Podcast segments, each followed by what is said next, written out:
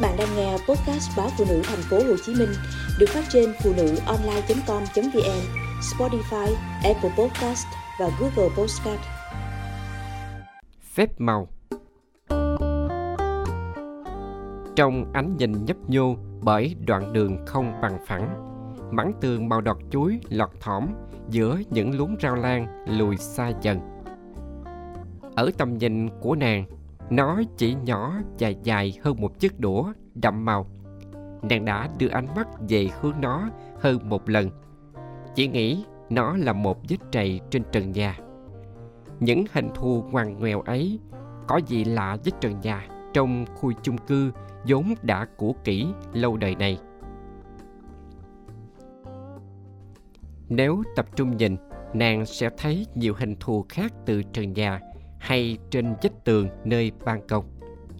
Ở ban công, ngay những vị trí trầy trụa nhiều, nàng đã giấu đi bằng cách đặt những chậu hoa tươi tắn. Những nụ hồng gặp nắng sớm bung ra những cánh hoa khoe sắc. Nhờ đó mà nàng không chú ý đến những mảng tường nham nhở. Hay mình quét sơn đi cho sạch, nàng gợi ý. Dũng cũng thuận theo ý nàng. Sự sạch sẽ thơm tho bao giờ cũng mang lại cảm giác dễ chịu hơn. Thế nhưng ở chung cư khác với nhà phố, nhất cử nhất động đều phải xin phép, phải giữ nguyên hiện trạng về mọi thứ, kể cả màu sắc. Mà cái màu nguyên thủy là màu xanh đọt chuối ấy, mới đầu chạm mắt, nàng đã thấy nó quen lắm. Nàng đã gặp màu sắc ấy trong tình cảnh nào đó. Với nàng, quá khứ bao giờ cũng ập về thông qua âm thanh và màu sắc. Chỉ hai thứ ấy mà thôi, không mất quá nhiều thời gian để nàng nhớ ra màu xanh ấy. Đó là lần bàn tay mạnh nắm chặt tay nàng để truyền sức mạnh cho nàng có động lực vào căn buồng của vị bác sĩ Mạnh Quen, nơi cách thành phố đến hơn một trăm ki lô mét. Căn buồng ngăn bằng lớp vải lâu ngày chằng chịt những vết dơ cũ mới chồng lên nhau, nên không còn nhận ra nó là màu gì. Vừa bước vào, nàng đã thấy dội lên thứ mùi ẩm mốc, hôi hám, khiến nàng muốn nôn ngay tức khắc. Nàng đã định quay trở ra. Chị bác sĩ nhìn nàng có chút ân cần. Không sao đâu em, chị làm nhanh thôi, không đau, không ảnh hưởng gì. Nhưng hứa với chị là chỉ một lần này thôi đó nghe.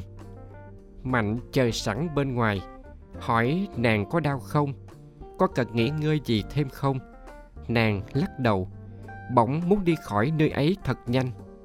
Thế nhưng đến khi Mạnh chở nàng rời đi, nàng lại thấy mình rơi vào cảm giác hụt hẫng như vừa đánh mất đi thứ gì đó quý giá. Nàng ngoái lại nhìn trong cái nhói đau nơi lồng ngực trái. Trong ánh nhìn nhấp nhô bởi đoạn đường không bằng phẳng, mảng tường màu đọt chuối lọt thỏm giữa những luống rau lan lùi xa dần. Giọt máu của nàng và Mạnh cũng vừa tan ra ở mức xối nước mạnh nhất. Chẳng còn để lại dấu vết gì. Màu tường, màu nắng trộn lẫn khiến mắt nàng nhòe đi. Nàng quyết không sưng lại màu đọt chuối. Nàng nhắm mắt rồi lại mở mắt, chẳng thể nào dỗ giấc ngủ.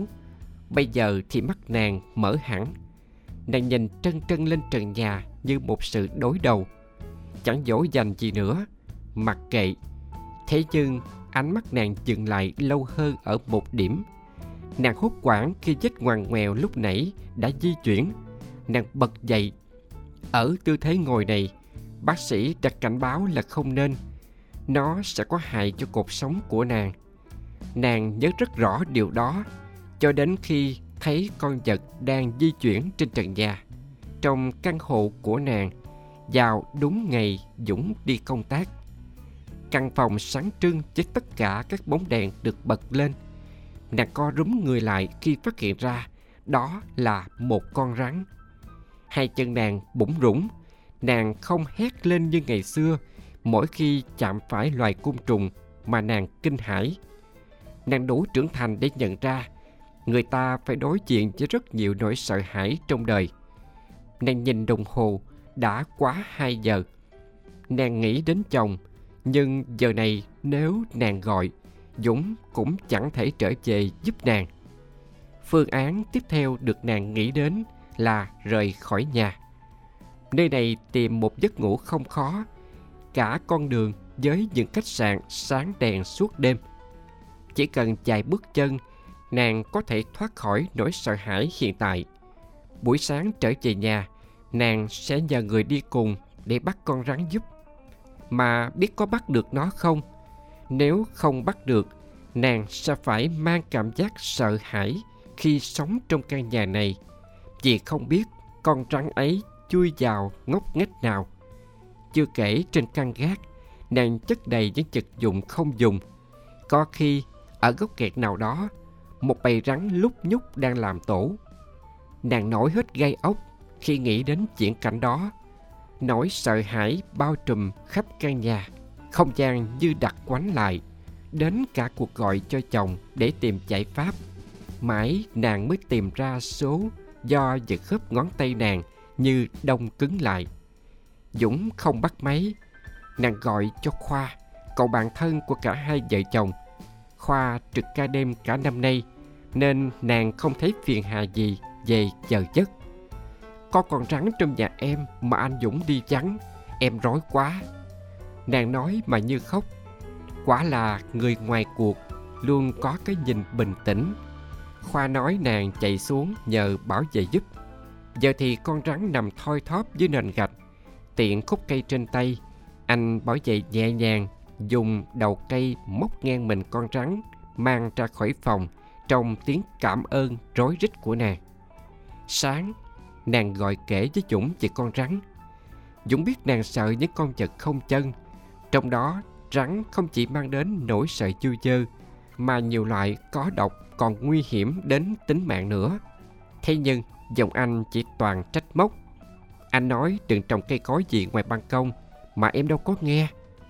Bao nhiêu nỗi sợ hãi định kể cho Dũng, nhưng nghe anh nói vậy, nàng cụt hứng, chẳng biết nói gì thêm. Cuộc điện thoại mà nàng chờ cả đêm đợi trời sáng để gọi giờ thành cục lũng, mà cả câu sau cùng nghe cũng chẳng mấy dễ chịu. Và có chịu bỏ cây cối đi sơn lại chưa? Nàng nhớ có đọc ở đâu đó một câu rằng đối nghịch với tình yêu không phải là sự ghét bỏ mà là sự dửng dưng. Lúc này nàng mới tường tận nghĩa của câu nói đó. Từ bao giờ cái chữ dửng dưng ấy lại xuất hiện trong cuộc hôn nhân của nàng? Chẳng rõ, nhưng chắc chắn không phải mới từ hôm nay. Buổi tối, nàng mang hết những chậu hoa đang căng tràn nhựa sống lên sân thượng chung cư, chọn một góc ít ai đi tới nhất.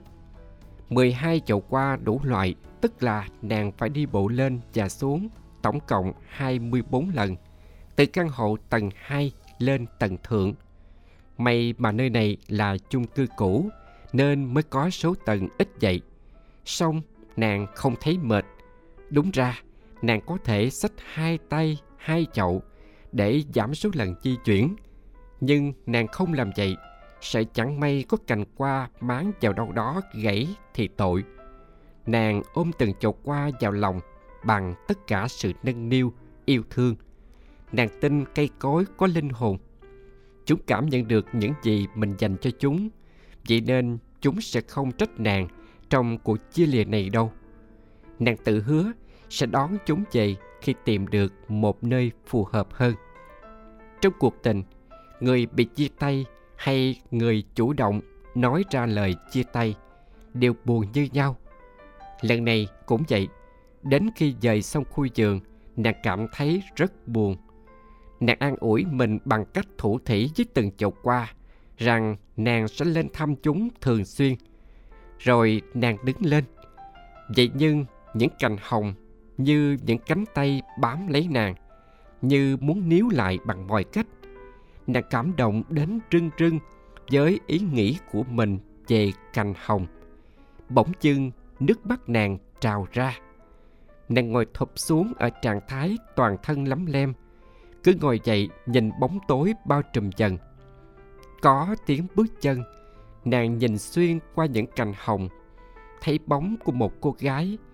Cô không đi về phía nàng mà chết sang bức tường, ngay đúng chỗ mà hôm nàng đến.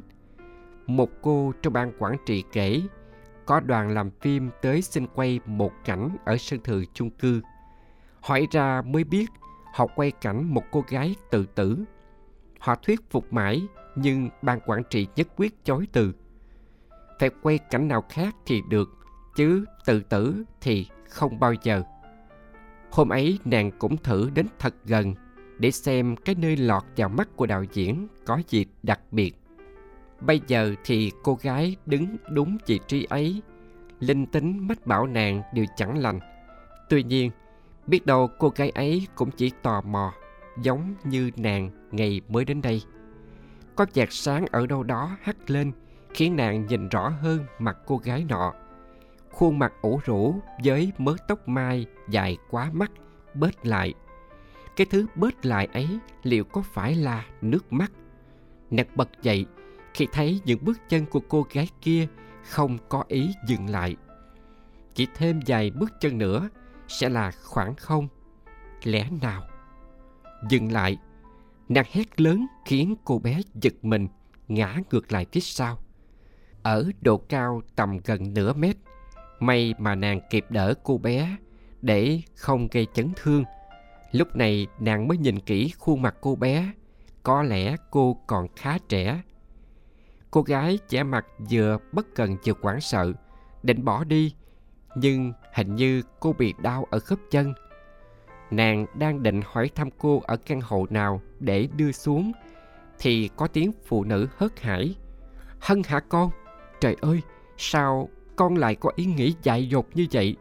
Con không thương mẹ sao Hân? Người phụ nữ còn cầm bức thư trên tay, chạy lại ôm chầm lấy con. Trong vòng tay mẹ, cô gái hòa khóc như một đứa trẻ. Có tiếng gõ cửa, người phụ nữ nở nụ cười tươi tắn trao cho nàng túi quà. Chị nói, ngày đó em không chỉ cứu con chị mà cả đứa bé nữa. Nó mới sinh, mẹ tròn con vuông rồi em à. Cảm ơn em rất nhiều. Khi người phụ nữ rời đi, nàng lâng lâng vui sướng một cách kỳ lạ. Mình đã cứu một đứa trẻ ư? Điều đó khiến nàng vô cùng hạnh phúc. Nàng chợt nhớ đến những cành hồng. Nếu không nhờ chúng níu chân nàng lại, nàng đã không có mặt kịp thời để cứu cô gái kia. Nàng nhớ lại khuôn mặt đẫm nước mắt của cô gái. Hẳn cô bằng tuổi nàng trong những năm tháng dại khờ, lạc lối. Nhưng đứa trẻ nọ may mắn hơn con nàng. Có hay không một phép màu hay như thước phim mà người xem cứ nghĩ nhân vật đã mất đi, nhưng không. Một ngày nào đó, nhân vật xuất hiện trở lại trong niềm nhung nhớ vô vàn của người thân. Điều đó chỉ có trong phim ảnh và cổ tích thôi. Con nàng đã tan vào hư không, thành làn khói trắng bay về trời, từ gian phòng màu đọt chuối năm ấy.